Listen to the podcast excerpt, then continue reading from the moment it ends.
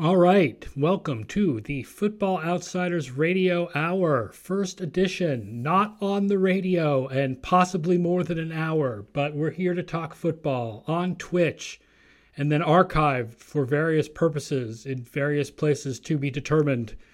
So I'd like to welcome all of our Twitch viewers to the Football Outsiders Radio Hour. Uh, we're going to be doing this every Thursday from 1 o'clock uh, to 2 o'clock Eastern Time. And my guest today, you know them from Football Outsiders. Scott Spratt, our fantasy expert, is here. Mike Tanier is here, draft expert, did all those grades for all the picks from rounds one through three uh, last Thursday. So we're going to be reviewing the draft, talking about who had a good draft, who had a bad draft, going through the whole thing, uh, all seven rounds. I mean, not round by round because that would be boring uh, but just talking about which teams did well and which teams did badly. And uh, I'm apparently muted.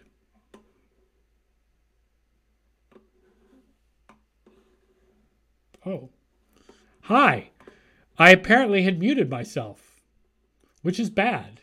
And now you can hear me. Everybody can hear me. Well, everybody heard me out on um, everybody heard me on Twitch, but not on Zoom. That was the uh, complication. But here we are on Zoom now, and here my guests are Scott, say hello.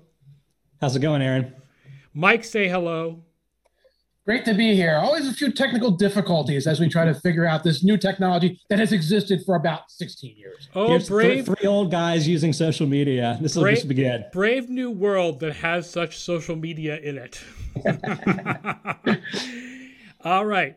Let's talk about the draft. Uh, Mike, what do you have a particular team that stands out to you as having had a really good draft or a really bad draft using the whole thing not just we did the first uh, we did the first round uh, on our big show last thursday night but talking about the whole draft. At the risk of giving a really obvious answer I, am as excited about the bears and everything they did you know even going beyond uh, you know getting their quarterback as i think a lot of people are along the way. And in, in later rounds i got more and more enthusiastic about what the giants were doing. In fact you know i I sent some emails out. It's like, well, what's the Giants projection? What's the Giants projection after this draft? And it was kind of like, oh yeah, that's right. They're still the Giants, but they're the Giants now with a good draft class. Uh, that was, and, and that's a good thing. Um, and I think we talked on Thursday night about the Saints. I'm still wondering what the Saints are doing, what the Saints' plan is. If the Saints are in denial about the fact that um, you know not only is Drew Brees retired, but all of their defense would be like us trying to unmute things on Twitch here with our gray beards I think the youngest guy on their defense is Malcolm Jenkins. Uh, and they went out there through the entire draft and they got a bunch of project defensive players. And then they threw Ian Book in as like, oh, here, here's a quarterback that can sit between uh, Jameis and, and Taysom Hill and kind of bring in like sort of the worst of both of them. The reviews on Ian Book are really bad. like everybody out there who does draft analysis hated that pick and thought he was taken way, way, yeah. way too early. Uh, yeah, I, I, I was kind of sanguine about him in that I had him in the, my mind as the sixth round guy who has a little bit of that taste Taysom Hill in him. Where if you have him running around in the fourth quarter of the preseason game, you're going to be like, oh yeah, well we could do something. He can be the pepper pot to win a game or two. But uh, but like the overall skill set is this guy's never going to be a starter. This guy. So so if you're getting him because you, you want to back up Lamar Jackson or something like that, I can see that. If the idea is well, here's our insurance policy. Yeah, your insurance policy is you got a weaker T Taysom Hill to back up Taysom Hill with Jameis in there doing whatever. So that was that was a weird pick for a team that like pick after pick seemed to be acting like, hey, everything's fine. We're 13 and three as usual, and we're going to do what we always do. Yeah, that Payton Turner pick in the first round, you know, we all attacked the Raiders for taking Alex Leatherwood way earlier than conventional wisdom suggested. But the Saints did the same thing. Payton Turner was not really projected to go in the top 50 by anybody. Uh, we had forgotten to even do a SackSEER projection on him for our edge rusher projections because his mm-hmm. pro day came so late and he wasn't really considered a top pick. So we just sort of forgot to put him in the article. Um, well, I mean, I think there was a thought leading into the draft that there was going to be a little bit more volatility than usual given the opt outs and everything else going on. But Mike, I don't actually think that played out by and large, right? So is that why these sort of oddball picks sort of stand out? I think there is a degree to that. I think that there was like a variety of discrepancies. It looked like some teams were grabbing guys that they saw play eight, nine, ten games, even if they were second tier guys, uh, or that they saw in the Senior Bowl. Like we saw him in the Senior Bowl, he's in shape. We interview him. He seems like a good guy. Let's roll. Some teams were doing that. Then we had other teams that yeah, I, am pretty sure Urban Meyer was just drafting off of his recruiting uh, wish list three or four years ago. So so you can't so you can't like say oh the NFL did this the NFL did that. I think on a team that team paces uh, teams did that. But uh, Payton Turner, you know when when I do when I do my prep, I'll do like the edge rushers, and then I'll do the defensive tackles, and then like I got to make sure that I, I I grab the actual defensive ends like the guys who are just like a defensive end, the, the, the one who's going to uh, turn out to be, you know, your sort of your, your Trey Flowers type of guy who's like, oh, he can line up all over the place. He's not just wide nine going in there. And, and, and I think Payton Turner was in that list. So I, so I did my prep on him and I looked at him and it's like, oh, Toolsy Tracy, Tracy McToolsy guy, you, you know, out there being really tall, being really elongated.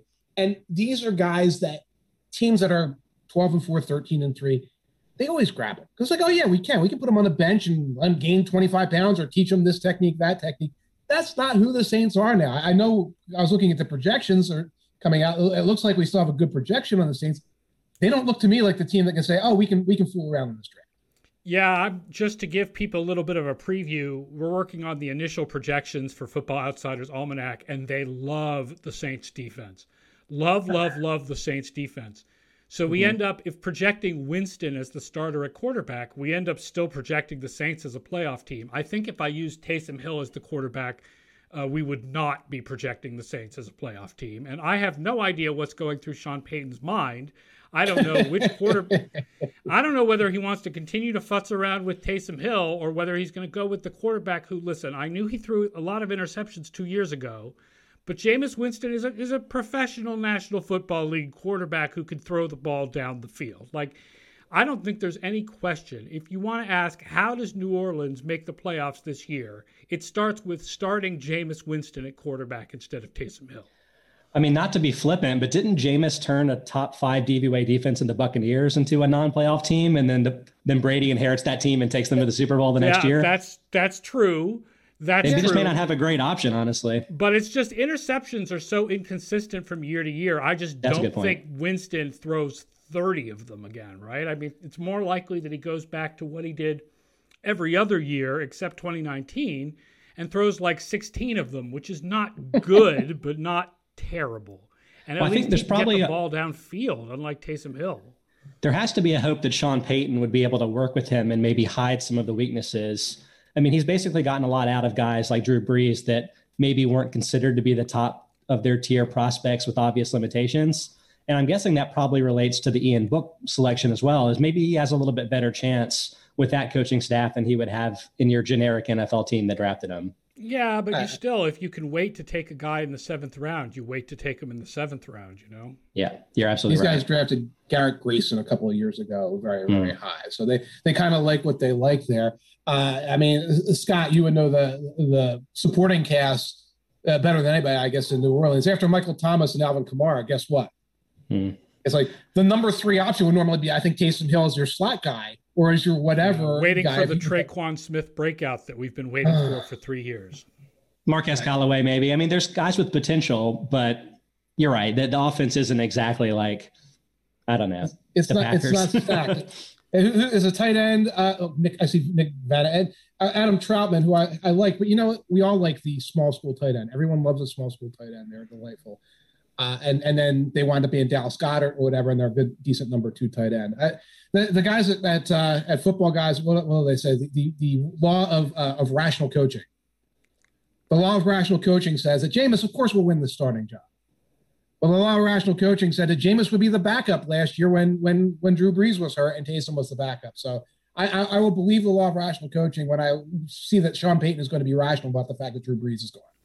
Right. I mean, I guess there's doing initial projections. I had to ask myself who's going to start in Houston and who's going to start in New Orleans. Mm. And I went with the downside in Houston and the upside in New Orleans, but maybe it's going to end up being the uh, downside in New Orleans. I don't think it's going to end up being the upside in Houston. I don't think there is an upside in Houston right now. That's another draft uh, that everybody hated, by the way. Yeah, And, and I don't blame them. I was actually looking at the at the draft report cards on Football Outsiders. Uh, who was that? Cale Clinton did for uh, for us. Yeah, doing our, our annual compilation of everybody else's report cards. And Houston was by far the most hated draft by everybody. That starts with, of course, they don't have any draft picks. So if, if I'm doing grades, a lot of times I look at it and say, okay, we're not going to just keep failing you for these horrible trades a regime ago, although you know maybe that's justified to a degree. But what do you do with it now? And and, and it was the Kobayashi Maru. It's like what do you do for like you have to you have to get some kind of solution at quarterback. And once you take care of that sort of solution at quarterback, in case this Deshaun Watson situation looks like it's going to happen, then you can't do anything else because you traded all the draft capital. So you know I, I see a big F there. I see like a, a lot of C's and D's in the grades and, and it makes perfect sense, but it, it's it's a hopeless cause situation down there. I'll tell you from my personal standpoint, it's been I do not want to talk about that team. I don't want to like I, want to I want to quietly ignore that team, and I think probably a lot of us do until we know more about what's going on. Because right now it's just it's an embarrassment on on levels that like we don't even want to address. Yeah, Cochlea points out in the comments that hopefully Houston doesn't add the Chargers medical staff because then that would be the worst of both worlds. I think the problem with Houston is I don't diss on them for the quarterback that they took in the third round, taking Davis Mills, third round. Obviously, there's a lot of questions around the positions. He was a guy most people thought would go around third round. Fine. Right. Uh, I guess top of fourth, not third, late third, or top of fourth, top of third. Anyway, third. the problem was that they kept trading their picks away to take other guys. They traded two other picks to move 20 spots for Nico Collins, a wide receiver that nobody thought was like super falling or anything. Oh. And then they traded another two picks to move up to 170 to take a linebacker named Garret Wallow in the fifth round. And if you think about like one of the precepts of analytics is we know less than we think we do about which college prospects are going to succeed in the NFL, right? I'm not going to go as far as to say that no one knows anything and the draft is completely random. But yeah. certainly, I think one of the analytics precepts is we know less than we think we do. We're not as smart as we think we are. And that suggests don't trade away extra picks to move up for guys except for quarterbacks. Right. And the fact that this is a team that has holes all over the roster and they traded away picks that they need to build that roster because they really feel like these guys are the guys. But the odds that Nico Collins is going to be a star are no better than any other third round wide receiver. And they're not that much better than whatever wide receiver they would have taken 20 picks later. And they gave up a couple more bites at the apple in order to get him. That's what I don't like about Houston's draft. It's not just that they had no picks. Seattle came in with three and used three. Houston came in with like eight and used four, five, eh, used eh, five. And I, I, don't like Collins that much as a prospect. I think I commented on Football Outsiders. It's like I've seen the Michigan, the big Michigan receiver before. I've seen them before, and they, and they and they wind up being you know Devin Funchess or whatever. You know, you don't want to you don't want to program scout or whatever, but like here he comes. He you know he's a big body. He was a great uh, uh, a great recruit coming out. Oh, he looks like he's got pretty good footwork. He's not particularly fast. He doesn't have good production. And now I'm looking at the depth chart. And Scott, you can speak to this maybe. They have about 30. He's just, they're adding him to a depth chart with like 25 free agent acquisitions and a couple of incumbents here. I don't see even why they why they would have prioritized Nico Collins there. Well, see, like that's actually the reason why I don't like the Davis Mills draft pick. And I'm not going to pretend like I can evaluate these quarterbacks at all, but this team, in my mind, is either going to have Deshaun Watson or they're going to have one of the top two or three picks in next year's draft, right? Yeah. What does Mills have to do for the team not to draft the top quarterback prospect in next year's draft? Like, I feel like they may be throwing that pick away because it's so obvious that they're going to have to readdress the position again next season. That's true because in order for Davis Mills, Watson, we have to have Watson not come back. We have to have Tyrod Taylor be so bad that they give Mills like over half a year starting. And then Mills has to be so good that you're not going to take the top quarterback prospect in next year's draft. It's yeah. really unlikely. They should have been he, good. Was, if he does what Justin Herbert did last year, then okay. But like, you know, Herbert was the number what six pick in the draft. Yeah, it's yeah, not exactly right. apples and apples. No, not, that's not. They should have been the moment that the Bears got a quarterback. They should have been on the phone. Nick Foles, get us Nick Foles. He can come in do the aw shucks routine and, and, everything. If, if, chaos is ensuing on the other side of things, we'll stink. We'll spend the money on stinking, uh, but we'll have a guy who during the press conferences won't melt down etc. Like... And, and and that would be fine. Maybe they did. Maybe maybe Nick Caserio did that, and, and, and Jack Easterby was burning incense and, and, and you know doing. I feel like so, Tyrod Taylor is already that guy. They don't need Nick Foles to be that guy because Tyrod Taylor is already the guy that you can respectably lose with. Yeah, yeah. The, fa- the, there's a faceless franchise element thing you have to put into play when you're talking about Houston with the Watson situation, et cetera. So, so uh, having Opie out there might have might have been something useful to them. Yeah, that's true. You talked about drafts you liked. Let's go back to drafts you liked. So Chicago, the only downside I think of the Chicago draft, like everybody feels the move for Justin Fields was the best move that any team made in the entire draft, and I am not going to disagree with that. I think the only problem I have is because of the guys they traded away, the picks they traded away to do Fields and Teven Jenkins in the second round, they only had the two picks in the top 150. So the last couple picks yeah. they have are really throwaway random chance guys and there's there are a lot of people out there who do analysis like again this is with the caveat that none of us really knows as much as we think we do right now you know right. that's why draft grades end up in the long run turning out not to mean anything like benjamin robinson did that research for us last year about do draft grades mean anything but that being said the people who do this analysis don't think teven jenkins is a left tackle right away right. and right. the bears went out and cut charles leno and they're going to give this second rounder the left tackle job right away. Right.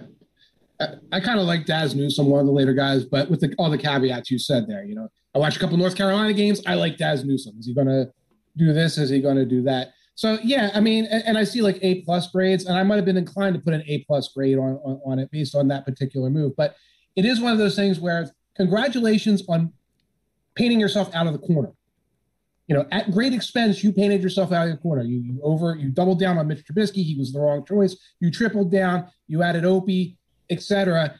And and and now you you found a you found a, an exit strategy from this. It cost you a ton of money. So uh, cost you a, a capital is what I should say. It's costing them money anyway because they're, they're paying Dalton and Foles at this point. So was it a good pick overall? Yeah. Do I kind of like Jenkins? Yeah. But you can see if you do a full resource management type of thing, it wasn't necessarily a phenomenal draft. It was just a draft that gets them out of a bad situation. And remember, this is a team that still has like playoff bona fides. So replacing their quarterback while they still have a legitimate shot saying, yes, we are a playoff team is, is a pretty good move. I, I was driving somewhere this weekend and listening to NFL radio. And they said, What would Ryan Pace have to do to save his job? And they said, Make the playoffs. And I thought, Wait a minute, wait a minute, wait a minute. they already did that. Like they made the playoffs last year. Like making it yep. as the seventh seed again isn't going to save anybody's job, right? Right. I actually think that that's the thing. This is a bigger, broader issue with the Bears that's not about this draft necessarily. I think ideally, when you have the quarterback like Fields that falls and becomes available, trading up to get him is an excellent idea if you think that Fields is going to be that guy. But they're trading up every year for players. I mean, sure, sometimes you get Khalil Mack or whatever, but if you're exiting every draft with only four or five prospects and even fewer in the first few rounds, then you're going to have roster holes. And the Bears have roster holes that they couldn't fill with just two picks in those top 150, like you mentioned. Right. Yeah. Right. I, and, and, and you wind up spending money in unusual ways. So you don't grab like the useful veteran because that money is spent elsewhere. I mean, the, Robinson's franchised now. Why? Why is Allen Robinson franchised? Why isn't he on a four or five year contract? Yeah. Maybe they couldn't get him. Maybe they can get him to sign, uh, sign one now. It's like, oh, I'm going to be, I'm going to be working with Fields, but that doesn't make any sense. Why, why couldn't you get that one thing done? And they can't, and that's eating up money that they could use elsewhere.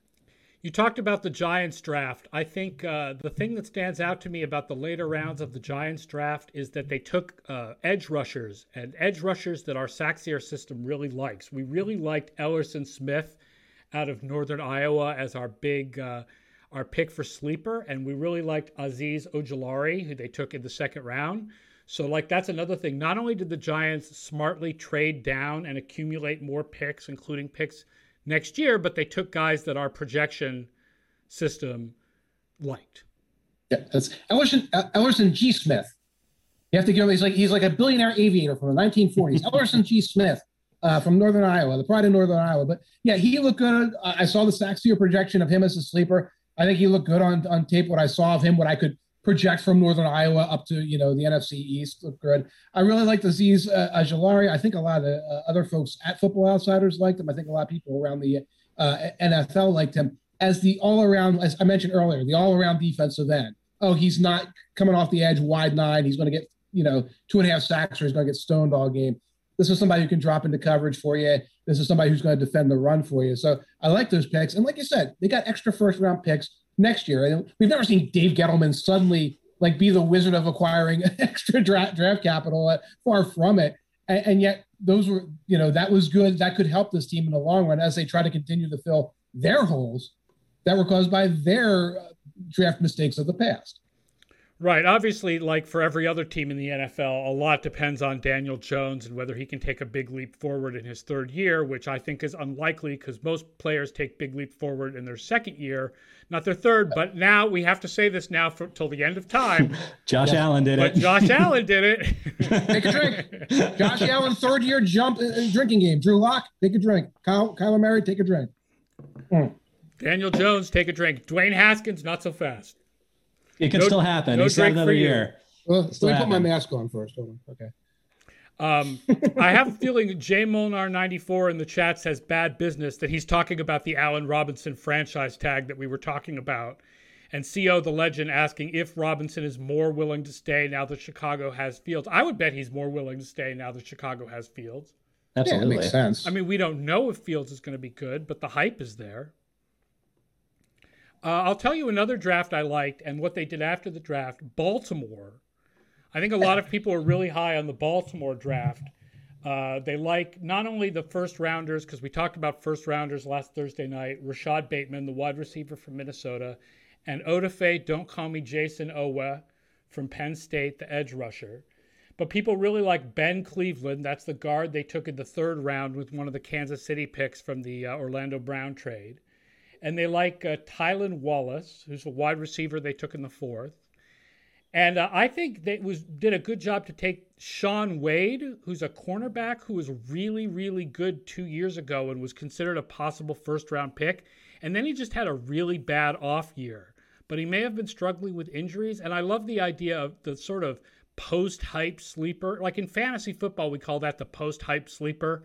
Like the guy who yeah. was supposed to be really good a couple years ago and then he wasn't but you take a chance on the talent still being there. And the Ravens essentially like drafted Shaun Wade as the post hype sleeper, taking a chance that the talent that was there a couple years ago is still there. And I think that's a great gamble in the fifth round. And then they took a safety that they signed as an undrafted free agent named Ar'Darius Washington, who a oh, lot of people thought was going to be drafted. Sports yeah. Info Solutions had him as their number two safety wow. the Sports right. Info Solutions Prospect Handbook. And he went undrafted, and Baltimore ended up picking him up as an undrafted free agent. So that's a really nice addition to their secondary, along with Wade, and then uh, Brandon Stephens, who's a cornerback they took in the third round. I'll, I'll, turn over to you, Scott. What do you what do you see in terms of Bateman and and, and Wallace? I guess both. It's the second year in a row they've taken two two or mm-hmm. three wide receivers. How do you see that shaking out in their offense? I definitely like the Bateman pick a lot. Uh, our own Derrik Klassen, film analyst, kind of gave me the scoop that the offense up in Minnesota didn't have really great quarterback play. Uh, kind of was an RPO heavy scheme that maybe didn't highlight what Bateman did best. So I think he's a classic player that's probably going to be more successful in the NFL in the proper scheme than he was in college. So I think that probably helped him kind of fall a little bit later where the Ravens got him. Plus, I think he's kind of the perfect complement to the to the Ravens offense, where they have these field stretchers, they've got the bigger tight ends, but they didn't really have guys to work the middle of the field with the route running. That I think he's really going to fill a hole there, and probably beyond just his own fantasy value, which I think he's got some chance in year one. I think could really help Lamar Jackson kind of open it up a little bit as a passer. Yeah, yeah. when you talk about a, a, guy who was like a YAC guy and was like a uh, mm-hmm. uh, what do you call it, a, a RPO guy, well, yeah, if if you're at Minnesota and you're catching the slant off of the play action pass, well, it's Lamar.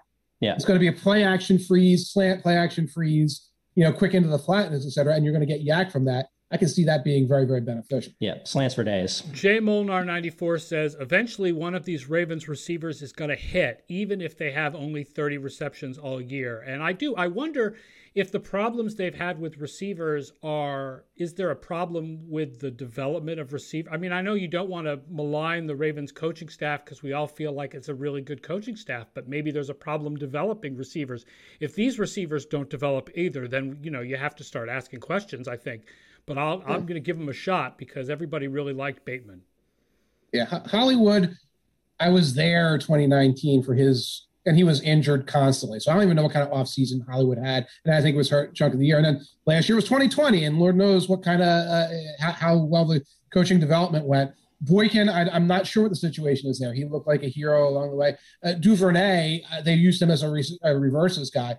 But there is a little bit of if if you're not itch, scratching the itches along the sidelines effectively, and Lamar was not doing that for big chunks of last season. It's going to take away some of the things you do at wide receiver, where everything either has to be like a, a crossing route of some kind, or it's a little bit up for grabs down the field. Yeah. So, the numbers do know. have Baltimore throws in the middle of the field way more than any other team. And um, when I put that out on Twitter, someone came back with me that Mark, it was because of Mark Andrews, but the other teams with top tight ends do not throw in the middle of the field anywhere near as much as the Ravens do. It's much more about uh, the Ravens scheme and Lamar Jackson's talents than it is about mm-hmm. Mark Andrews, the fact that they throw in the middle of the field so much. Jay Molnar, 94, points out that the old Ravens wide receiver coach just left and took a job with the Texans. So they have a new wide receiver coach in Baltimore this year. So Interesting. I don't. I was not aware. Be positive. Um, speaking of the AFC North, let me ask you guys about Cleveland. Talking to Scott, and we'll get in a few minutes. We'll get to just sort of going through fantasy football. We're going to talk all about fantasy football value for all of the rookies taken in this draft, even those past the first round. But I want to ask about a specific guy, and that's Anthony Schwartz because everything I've been reading about Anthony Schwartz is all over the place. Like some people feel like he is just a gold mine waiting to happen, and others that he's just nothing but a gadget player with Olympic style straight line speed, but not mm. field speed. So I don't even know like what kind of opportunities he's going to have in the Cleveland uh, offense. But like a lot of people really like Cleveland's drafts, but I think there's questions about some of the players that they took, including Schwartz. So I sort of think of Schwartz with that that speed, as you mentioned. It's kind of like an NBA move where it's like he's kind of stretching a defense in a way that can help all of their other players. That's probably true of Marquise Brown, to tell you the truth, even though the Ravens haven't had other players to sort of take advantage. But he could help the team even if he's only getting 70 targets or whatever it is, a lower volume where he won't be a real fantasy asset on his own. So I could sort of see that working out. And in my mind, taking him in the third round, 91st pick overall, that's probably a lot healthier place to take a quote unquote role player than it would be to take, you know, Henry Ruggs kind of early in the first round when you're more or less looking for the same thing from the guy, right? John Ross. Yeah. Yeah. That's a probably even better and more extreme example. John Ross, I will point out, what if Playmaker scores great mistakes? Hmm. He's on the Giants now. He's one of the 17 guys who are going to run deep and then have to come back for Daniel Jones's pass. Uh, he's going to run deep so that Kadarius Toney can get open yes. for a one-yard bubble screen. yes. Um, the other guy for that. Jeremiah Owusu Koramoah. So he finally went in the second round and he went to Cleveland. And I guess he had heart issues. Is that why he dropped in the in the second round? And, and then there's questions about whether he's a tweener, whether he's a safety or a linebacker. I don't know. I feel like there's so many of these safety linebacker uh, crossover players these days. Your Patrick Chung types uh, mm-hmm. that being a tweener between safety and linebacker isn't necessarily a bad thing. It, it gets it gets a little purple because you'll. I mean, I, I think Jay. Okay, he's a linebacker. I think he's a will linebacker. I think he's a pass rusher. That he, if you if you actually try to put him in some sort of slot role against a real slot wide receiver or or, or a Kelce type tight end, he's going to get burned up and down the field. The same with the young man Divine Deablo that, that the Raiders took as their latest like like uh, Mike Mayock Tracy Toolsy guy. But you know these guys uh, they are they, they play these hybrid roles in college, and you'll see him out in the slot and like and then you'll see him rush the passer like two plays later. Like, oh my God, he's so versatile. He's a super weapon. He's a Swiss Army knife. He's the honey badger, and there's 73 honey badgers now. And you know there's one honey badger, and there's a couple of guys who can do that. So yeah, I, I think I think that was a heck of a pick. I think when he did drop, I was surprised, but at all places along the way I said, this is a weak side linebacker. He can cover running backs, things like that. He can definitely rush the passer. But the idea that they're getting the latest, you know, iteration of the positionless, you know, Swiss Army knife, whatever, et cetera, gets can get a little bit purple sometimes. This is another one where SIS's rookie handbook was really interesting because they had Owusu Koramoah as their number one outside linebacker. Mm-hmm. And they had Dylan Moses, number two, higher than either Micah Parsons yes. or Zaven Collins. And Dylan Moses didn't get drafted because of his knee issues. Medicals. Which is interesting. He uh, went to Jacksonville, which, for all the questions we asked on the show last Thursday night about Jacksonville drafting Etienne at the end of the first round, a lot of the rest of the draft was medical guys, but whether it was signing Moses as undrafted or the second round tackle Walker Little, who's basically not played for two years because right. he opted out last year and then he had injury the year before. Yeah, yeah. The, the, the tackle was a million star recruit coming out at about the time that uh, Urban Meyer was recruiting. and then he had an injury year and a COVID year. And I went back and I looked, I'm, I'm going to look at his sophomore year or whatever it was, freshman year film. And it's like, he's not ready in any way. He's a big, big, you know, galoot who can move a little bit. So that's what you took. Dylan Moses was a gazillion star recruit a couple years ago. Yep. Uh, and, he had injuries, and I thought he played very, very well. I, one of the problems this year with doing any kind of evaluations is usually that information about the medicals trickles out during the com- combine. This year, it trickled out, you know, Thursday afternoon or whatever. Like you can't adjust to it. But you know, I mean, I think as an undrafted rookie, that's a that's a potential hit. I love Moses. I saw him play last year, so he can play uh, and and that's a potential hit. Getting out and getting these guys because they were great when you were recruiting three years ago. I've seen this. I've seen this game before. I've seen I've seen uh, college coaches do it before, and I'm very you know I'm very concerned about how the Jaguars are approaching that. Yeah. A reminder, by the way, if you're watching us on Twitch right now, feel free to ask questions in the chat. We'll take uh, on any team you want to talk about. But uh, otherwise, I think we're going to switch over and have a little bit more of a fantasy focus. And we're going to talk about uh, fantasy prospects and you know scouting as well, but also fantasy prospects for all the skill players taken in this draft. Let's start out with the quarterbacks and playing this game called When Are They Going to Start? Trevor Lawrence and Zach Wilson right away. Uh, Justin Fields, when do you think he's going to start? What week would you think he's going to start? Dude, I'll just throw out randomly like in the six to nine range, maybe whenever they're coming off the Bears bye week kind of kind of era, which I don't we don't know where that is yet, but I think it's going to be during this season, certainly, even though they have a competent passer in Andy Dalton. What do you think, Mike? Did you just call Andy Dalton a competent passer? He's he's one of DVOA's great success stories. Aaron always tells me this when I say, "Why did they draft somebody in the first round?" Uh, I I was I was it's hard because I've been watching Cowboys tape. I'll be writing the Football Outsiders Almanac chapter on the Dallas Cowboys. So I've been watching some of their tape, watching some of their film. And I don't know if I'm watching COVID Andy or if I'm watching concussion Andy or if I'm just watching old Andy.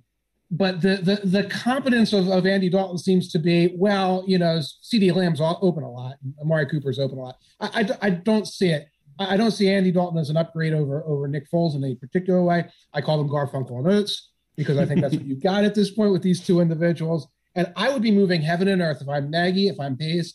I am moving heaven and earth to get Justin Fields ready to start week one and to just like jettison either of those guys to whichever team thinks they need mentor X at this point, because the dueling mentors, like dueling banjos thing, is not going to work either. So uh, now, what, from to what you're saying, there's a chance Fields isn't ready. A, B, there's a chance that if everybody's in save their job mode, they make like, like we're taking our time with the new prospect. We have to really make sure we nurture the new prospect. So then, if they start the season one and three, one and four, and they've got to go back to the House McCaskey clan and say, well, what happens? Like, well, we it was a slow developing two year process. You've got to give us more time with the young man so you can kind of play that game. I, I'm not talking about real coaching. I'm talking about real coaching, the way these guys actually do these things to save their jobs. That's one way I can see them coming forward with with with starting the year with Dalton. So one thing I'll say about both Fields and Trey Lance, who went number three to the mm-hmm. 49ers, is even though they're the ones with the perceptions that they are going to need time to develop, mm-hmm. both of them ran it quite a lot in college. Uh, Fields 29.6% rushing ratio, Lance 38.1%. And while that that sort of seems kind of like a sort of not bad thing, but like a thing that's sort of counter to the development of a quarterback, I actually right. think in the modern game that's yeah. extremely helpful because you can make positive plays and extend drives with your legs when maybe you don't understand what's happening with the defensive scheme against you, or maybe you're not ready to go through all of your progressions or whatever it is. You can take off and run, right. and that that can work for you. And so I almost feel like even if they're not fully ready to go from a passing standpoint, maybe those are guys that can start immediately. And if that happens, obviously from a fantasy perspective, hugely valuable because the rushing yards and the rushing touchdowns are just worth more points than the the passing yards and passing touchdowns in most leagues. Yeah, and, and the Bears have 11 offensive coordinators, you know, so they can put together a, an option package with a package of things that that work. And I think Fields is, is, is reasonably far along. I don't think he's going to have a real progression problem. A little more worried about Lance. You're away from the game. What 19 career starts, FCS, et cetera, et cetera. But uh, there again, I we'll probably go into that whether you think Garoppolo is going to start week one. But you know, Kyle Shanahan can't put together a boot rollout. That's all he does. He puts together boot rollout packages. He puts baby buggy bumpers and training wheels on offenses for, for all these guys. He did for Manziel, for heaven's sakes. He's done it for guys like CJ Beathard. These guys can do this, and, and exactly right. The fact that they're mobile means that uh, oh, your offense isn't limited if the guy only has can only run a certain package of offensive passing plays just yet. Yeah, it's interesting because we all point to Trey Lance and the lack of starts. I believe Trey Lance has started the same number of games as Mac Jones. yep. It's just that Mac Jones has started them in the last year, and Trey Lance started them two years ago when he was younger. So I'll push back on that slightly, though, because I think I've seen the stat that Trevor Lawrence threw more touchdowns in high school than Lance threw pass attempts, period. So, like, I think from a bigger picture perspective, he really is less experienced as a quarterback. Right. Right. right. But but he did play in a more pro style offense, right? I mean, he was under yeah. center more. He did more of the kind of things like San Francisco is a team that's lower percentage of uh, of, of, of shotgun.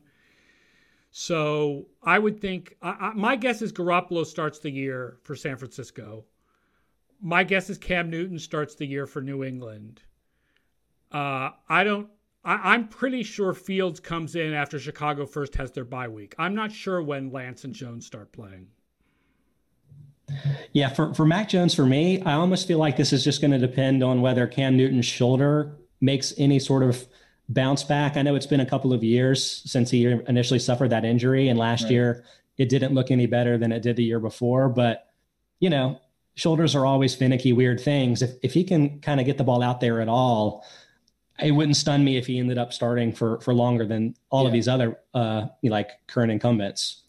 So yeah, I, I agree. What quarterback should be the first one to be drafted in fantasy this year? So I'm going to say it's it's Trevor Lawrence. You obviously get the boost from the fact that he's going to be the day one starter. But another thing that I'll point out is even though he's not Fields or Lance, he did run 16.9% of his plays in college, ran in 18 touchdowns in three seasons for Clemson. So I think you're kind of getting a little bit of a dual threat, maybe, you know, along the lines of some of the the Joe Burrow types, probably even a little bit better than that. He's six foot six and 213 pounds. So really could be a little bit of a threat in the red zone. But I think that's going to help him get a little boost there. And I subscribe to maybe the not quite consensus opinion that that Lawrence could be a generational type of prospect where like maybe it's fair to actually expect an Andrew Luck type of entrance into the league where like you know, is 30 touchdowns out of the questions this year? I, I don't think so. I think he could be a borderline top 10 quarterback. And they've got weapons. They've got Chark. They've got uh, Laviska Shenault. Mm-hmm. Um, mm-hmm. Marvin Jones, his, his teammate. yep. They've got Marvin Jones. They've got Etienne now. James yep. Robinson. So they've got a good offense. I think, you know, the thing that's going to keep Jacksonville a losing team is their defense more than their offense. Not their coaching. The, the defense as it like I pertains have, to the coaching. I have you know, no like, idea what to expect from their coaching. Yeah, who, same. that was just a, a throwaway joke. Meyer can coach in the NFL. Right. I have no idea. I, I kind of go with the Chip Kelly paradigm, where it starts out phenomenal and then spends three years slowly deteriorating. And I can kind of see that happening here, where it's like, you know, look, look how explosive this is. Look how good our quarterback is. Expect the unexpected, and then all the realities of day to day stuff that destroyed the Eagles could like slip in. Because you know? on, on one hand, there's scheme design, right? Mm-hmm. Yeah. But then there's also personality management. Yes. And dealing with the media. Yeah. And there's like a number of things Union. in the NFL that are different than college. Like the scheme design is actually like, yeah, college is there's differences in the college game and you know where the hash marks are and the difference mm-hmm. between the best and worst player on the field and rushing is more important in the college game etc but i would think that the like scheme design and and you know would translate better than the personality management and locker room management type stuff. Right. And getting used to the fact that there's a players union. Right.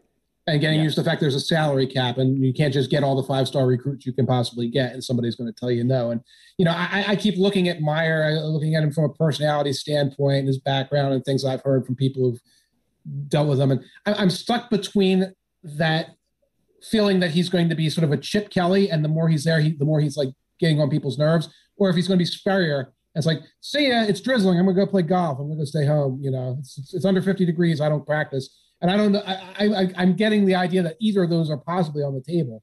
I don't see Jimmy Johnson where he's actually going to come in and change the way the NFL does business. So there are reasons you could you could advocate for Zach Wilson over Trevor mm-hmm.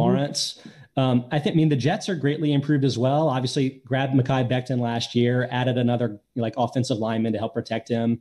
Has some you know improving skill talent, uh, and also actually ran the ball more in college than even Trevor Lawrence did. Twenty point two percent rushing ratio. Hmm. But I'm going to say the fact that he's 6'2, 214, to me, noticeably smaller, makes me have to think that the Jets are probably going to ask him to run a little bit less to keep him upright, uh, especially if maybe the Jets aren't necessarily a Super Bowl contender in their first season. So I think that maybe his rushing success won't translate quite as well to the next level. I'm glad I, I cracked up Mike there a little bit, but he may, his rushing may not translate as well as the other three big prospects here, um, which obviously from a fantasy perspective means he may be a longer term fantasy option. Imagine that all five of them are starting week one. Yeah. What order would you put them in for fantasy purposes? So this get this gets harder for me because I the more that I pay attention to football, the the less I feel confident projecting which quarterbacks are actually going to be good at football, which is obviously important. but I'm still going to lean Trevor Lawrence one, uh, just because of everything you read about his chances to be a great and immediately impactful passer.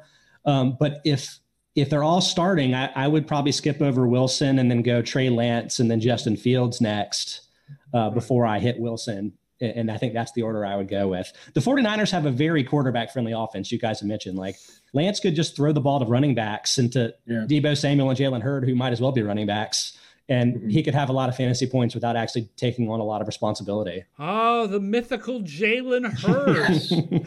I, I, almost like he's still here. Brandon Aiyuk, whoever you want it to be, they're all they're all kind of a similar no, skill set. He, he, he, he's he is he's a unicorn. The, the yeah. Hurts, it's like man, the, the six foot five all purpose. I'm guessing like you, you think he's going to be Cordarrelle Patterson at some point. It's like, oh wow, this is a, a great return man who can catch a screen pass or whatever. But it's like if you take Cordarrelle Patterson and you get you injure him a bunch of times and you take a little bit of the talent off and you like do one more thing to him, you're you're at this mythical creature called Jalen Hurd. All right, just thanks uh, for folks who are tuning in on the Twitch stream. If you're just joining us, we're talking about the NFL draft with Scott Spratt and Mike Tanier from Football Outsiders. Uh, this is the new Football Outsiders radio hour every Thursday at 1 o'clock during the off season, 1 o'clock Eastern. Let's get to the running backs. Let's talk. We'll start with Najee Harris. See, here's the thing now, because we're talking about fantasy purposes, we can get rid of the whole whether running backs matter or not debate. they do to us. And whether right. you should draft them early. Because once we're talking about fantasy purposes, they were drafted, they're on these teams. We don't have to talk about whether they should have been drafted later.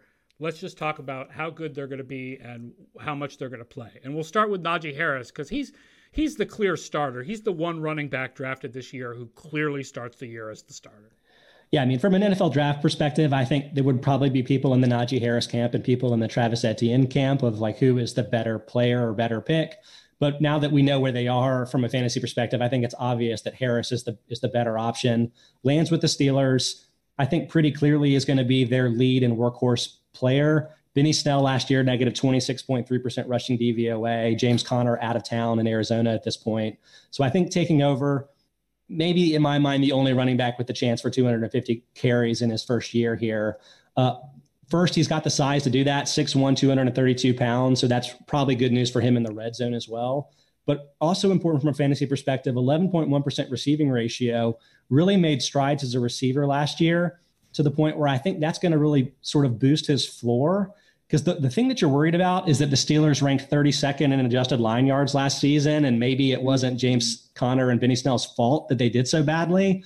But hopefully, Harris is going to be able to push the pile. And even if he can't to a great extent, he'll be able to catch the ball out of the backfield. And I think that's going to boost his value in fantasy, even if it's more volume and he's only carrying it for like 3.9 yards per carry. To explain to people who might be new to Football Outsiders, adjusted line yards is a stat that separates runs at different distances to determine how well the offensive line is blocking, separate mm-hmm. to what the running backs get when they uh, break away from the line and go, you know, with a really long highlight run.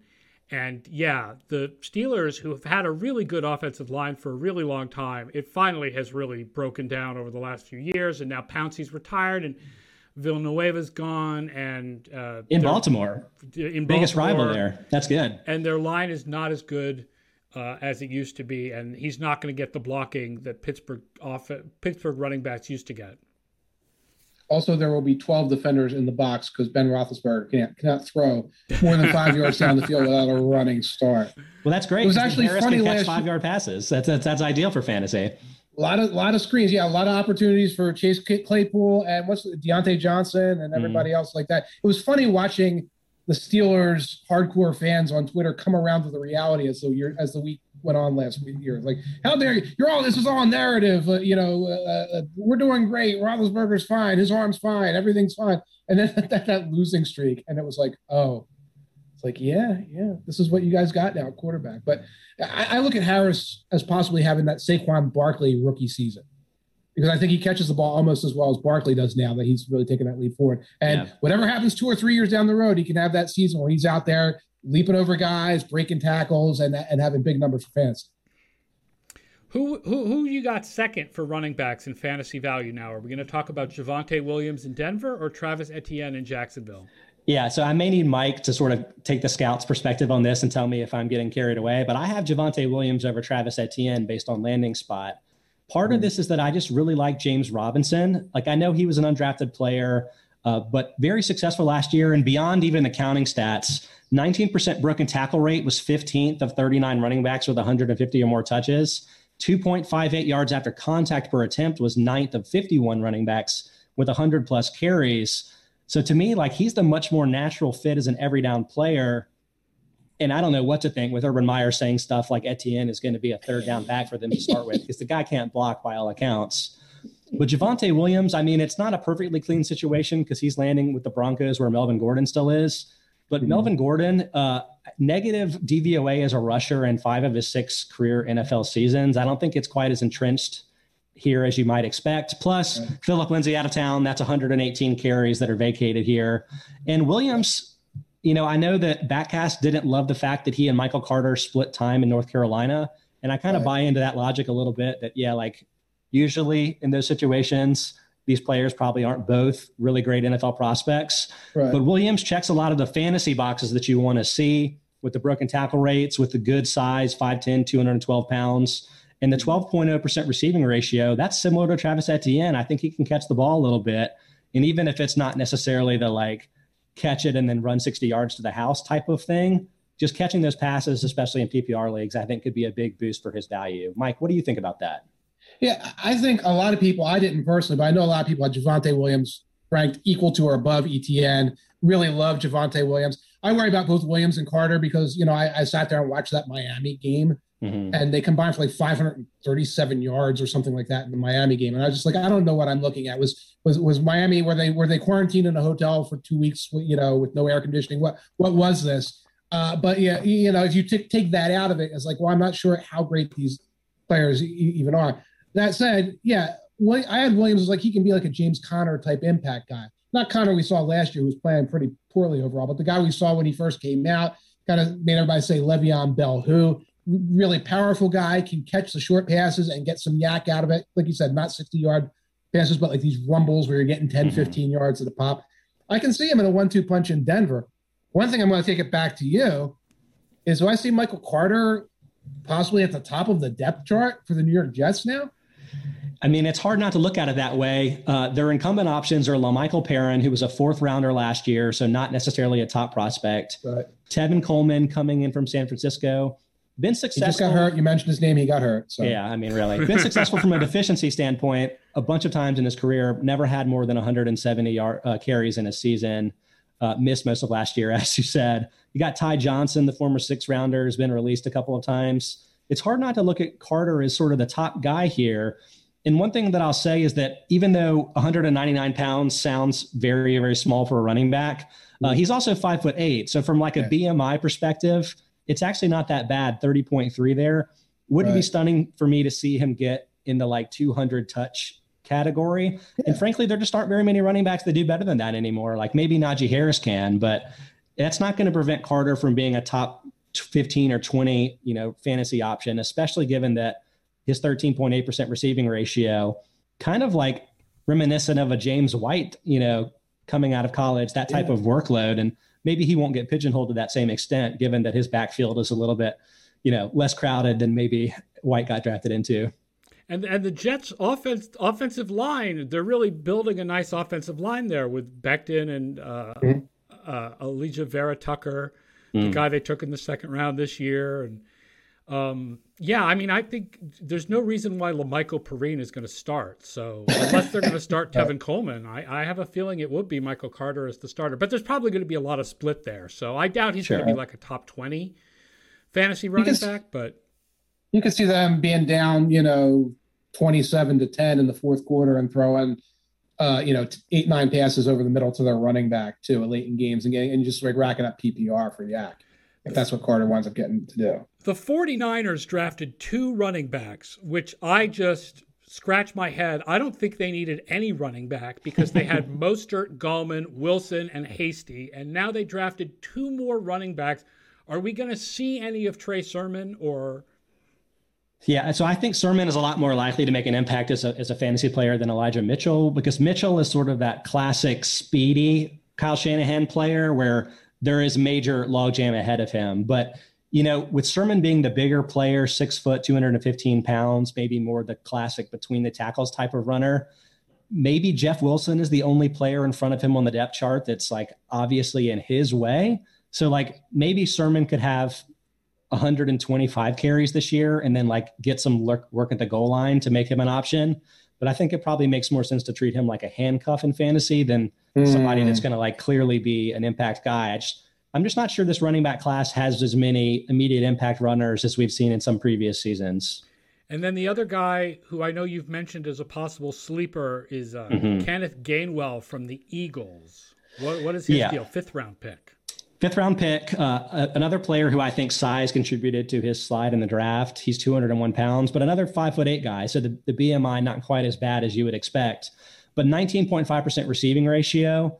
Uh, I'm not sure if the entire class is this, but like more or less led the class in that respect. So I'm wondering if he may be a like the the type of running back that gets some work in the slot, um, and maybe could yeah. be a PPR option, and especially landing with the Eagles, a team that's kind of taken some non-traditional players of the Darren Sproles ilk and turn them into real fantasy options for you, even if it's you know it's a lot more catches than actual carries. All right, before we ask you about wide receivers to end the show, Kyle Pitts, tight hmm. ends, notoriously bad as rookies. Yes. Is Kyle Pitts draftable because he's the highest drafted tight end ever in the regular NFL draft? Is he fantasy worthy or is he going to have another one of these first years like? So, I mean, he's he's absolutely draftable from a fantasy perspective. And the major reason for that is even though year one tight ends aren't good, I would say that tight ends in general aren't good for fantasy. I mean, you have the odd exception of your Travis Kelce and your George Kittle, but it's just maybe there are five guys that you can count on, but then right. beyond that, it's just a crapshoot. And so, so I'm not going to take the chance. Yeah, I'm not going to be upset if you go for them. But the reason for pessimism, I mean, there's several. One, even the top drafted tight ends from re- recent seasons haven't done anything in the rookie years. TJ Hockenson, 367 yards, two touchdowns. OJ Howard, 432 and six. Eric Ebron, North Carolina legend, 248 and one. Hmm. So, like, unless you're Gronk and you can catch 10 touchdowns on 42 catches in a season, it's not that promising. Plus, Hayden Hurst still on the team, yeah. still had 88 targets last year. The DVOA was down versus Baltimore, but kind of in range with a lot of other guys. Like I think it's going to be a split workload there. So you can draft him as a sleeper, but like I wouldn't count on him as being a top five option at the position by any stretch.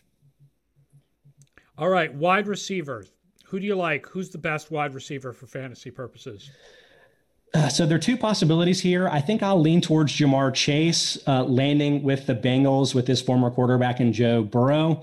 Um, obviously, the top drafted guy, so that kind of leans you toward the optimism there. Was ex- exceptionally productive his last season with Burrow in 2019, 1780 yards and 20 touchdowns for that juggernaut LSU team. Um, but like the, the major question here is whether he can immediately become the number one option over Tyler Boyd and Tee Higgins. And you know, I'm a little I'm a little bit cautious there because if you look at their full season efficiency numbers, Boyd negative 6.2% receiving DVOA, Higgins uh, 3.9%. But if you isolate to just when Joe Burrow was healthy, those numbers jump up to 6.2% and 12.7%. Mm. So I actually kind of like this whole group. And so if you like made me power rank it from a fantasy perspective, I would lean more on Burrow to take advantage of all of that. But I can't get away from the fact that AJ Green is vacating 104 targets. And I think that probably gives him a chance, even if it actually will be three receivers making an impact here. And then the other guy that I think is in the mix is actually DeVonta Smith, not his former teammate Jaylen Waddle, because I think Smith landed in a better spot for a fantasy perspective with the Eagles. And you know, it's not great that Jalen Hurts runs the ball so much. Um, I think it's probably unlikely to be a high volume passing offense with him at quarterback. But Travis Fulgham is the only returning Eagles wide receiver that did better than negative 10% receiving DVOA last year. and that includes Jalen Reagor, their last year's top pick. Like they didn't draft Justin Jefferson. So now Smith is the guy. That, that's kind of how I see it. What do you think, Mike? I, I, I, tend to agree there. I mean, I am kind of worried about the entire Eagles offense. Hmm. I don't know what's going to come out of that. And I look at, as much as I like these wide receivers, I look at them and I get so nervous from a fantasy standpoint. It's like, okay, I think DeVonta Smith's going to be the number one guy. What if this entire offense falls apart? I don't think he's going to be somebody. I think he's going to be like a wide receiver three, wide receiver four. Yeah, and and I agree with everything you said about uh, uh about uh, Ja'Marr Chase. He wound up having a very productive season as part of a, a group, a committee, etc. So I I actually look at Bateman to a degree.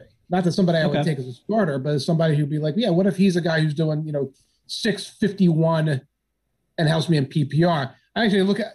I don't think Kadarius Toney is going to do a lot fantasy wise, but it's like, what if this is a guy that is catching a bunch of over underneath passes and running the ball three or sure. four times a game in, in, different things. So I don't think that there are players in DeVonta Smith's class. I don't think there are players in Waddle's class, but they're guys who could turn around and because of the way their offenses are structured, wind up having you know bigger season statistically. Waddle yeah, has a lot more competition. Waddle has a lot more competition for targets because there's still DeVante Parker, Will Fuller, Preston yeah. Williams, and Mike Gesicki. Mm-hmm. Yeah, yeah, that's that's a lot there, and I don't know how their offense is going to look. I don't know how that's going to be structured there in Miami as well. I'd be I, I'd be more comfortable with Tua Tua going forward than I am with Hurts going forward. But there's still a possibility there that that's a team that's spreading the ball about and running the ball a lot more. They got Kareem Hunt now and that could be one of their emphases to try and be more run oriented. Yeah, Will Fuller is, is with Miami for just a one year deal. So this this may yeah. be a situation where Waddle is going to come along a little bit more slowly. Yeah. Um, but then from a dynasty perspective, may end up being more valuable than say Smith could be. But and year one, I don't know. I don't love it. And I, and they're all real good from dynasty. I think that's a different situation altogether. Absolutely. These receivers all shoot to the top of the board from a dynasty perspective. When from a, a redraft perspective, looking just at 2021, I'm not necessarily in love with any of them, and I would probably rather grab, especially Najee Harris, but maybe a running back or two. Yeah. Uh, which do you think of? We talk about some of these other wide receivers: Elijah Moore, Terrace Mitchell, uh, yeah. Rondale Moore, uh, Mari so, Rogers. A lot of these players, to me, have a chance to have value, but there's a contingency.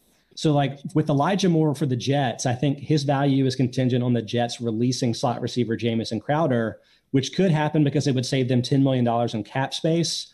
But Crowder led the team with 7.4 targets per game last season and probably butts up against where, where Moore would play in the slot. Um, but possibility there um, with with uh, Amari Rodgers with the Packers. Obviously, that's going to be contingent on whether Aaron Rodgers is back with the Packers. But if that does happen, I mean, you have to be excited, right? I mean, He's basically yeah. Randall Cobb come again. This is this is one of the bigger complaints that Aaron Rodgers has had about the team, kind of neglecting a spot that they finally filled now that Aaron demands to be traded.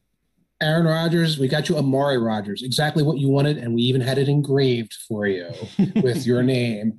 Um, and and the uh, the other Moore, I get the Moores mixed up. The the one that got, went to Arizona, mm-hmm. the, yes. the, the, the, the littler guy from Purdue, Rondale the short guy Moore from Purdue. Yes, yes. He's another one that it's like, well, what if Kingsbury really opens up this offense with these three million little screens and bubble screens and tunnel screens, who can wind up getting a lot of touches, targets, yeah, it's underneath stuff. But if that's where you're getting your fantasy value, and it's like, oh yeah, he had seven for fifty because they're just feeding him screen passes and they're running reverses, shovels, and things like that. He is a real fun guy to watch. I like him as a number two or three when you already have Nuke there taking care of business, and I think he could be an interesting producer as well. The contingency there is is Larry Fitzgerald going to retire, right? Because that's that's mm-hmm. seventy two targets in the balance, and a guy guy that sort of migrated to the slot as he's gotten older. That could be a little bit of a, a playing time conundrum there. Yeah, speak, he's not good no more. Speaking he, of he slot, don't play no more. Um, Amon-Ra St. Brown, I think, mm. in a deeper league that does PPR, he could be a guy mm-hmm. for Detroit because he basically goes right into the starting slot receiver yes. position. Their their wide receiver uh, depth chart is sucks. it's, it's barren, and and I'm gonna like this is a, a reckless thing to do because they're not quite you know the same player, but Cooper Kupp 62 catches, 869 yards, and five touchdowns in his rookie season, which was Jared Goff's breakout 2017 season as a second year player. Uh, slot receivers can often slip further in the draft because they're, you know, they can't do everything you would want from a receiver from an NFL perspective. But sometimes those are the players that make the more immediate impact as rookies. So, mm-hmm. from a fantasy perspective, I can absolutely see him as being a viable sleeper. And sometimes you discover that they were slot receivers in college because they were worried about the quarterback being able to get to throw the ball to the boundaries. So they would just put speed guys out there. And this was a, a more multifaceted person that they could get the ball to by keeping him near the hash mark. Yeah, and and St. Brown probably is potentially more versatile than just a stick him in the slot guy like Kupp right. might be. But right. with you know Tyrell Williams and Breshad Perriman are like obviously outside receivers, right. so that that may be the developmental path, which could be good for fantasy they're seriously talking about those names as the Lions receivers coming out of a draft with this many receivers. Unbelievable. I still can't believe we're talking about the name Amon-Ra St. Brown as a name of a human being. So, so that, that's Equanimeous's brother. That's I don't know if you yes. that. brother. And yes. their father and was Mr. Universe. The, uh, the, so the you love brother that. didn't make it to the NFL. Yes, Osiris. All right, let's wrap it up. This has been the Football Outsiders Radio Hour. Uh, thank you, everybody, for joining us on Twitch. Again, I'm going to remind you uh, the Football Outsiders Radio Hour, not on the radio, not exactly an hour, here on Twitch every Thursday, 1 o'clock Eastern Time, 10 o'clock Pacific. Your chance to. Uh, to ask us questions in the chat. Cochlea likes to thank Scott for making use of John Oliver's White Void during the week.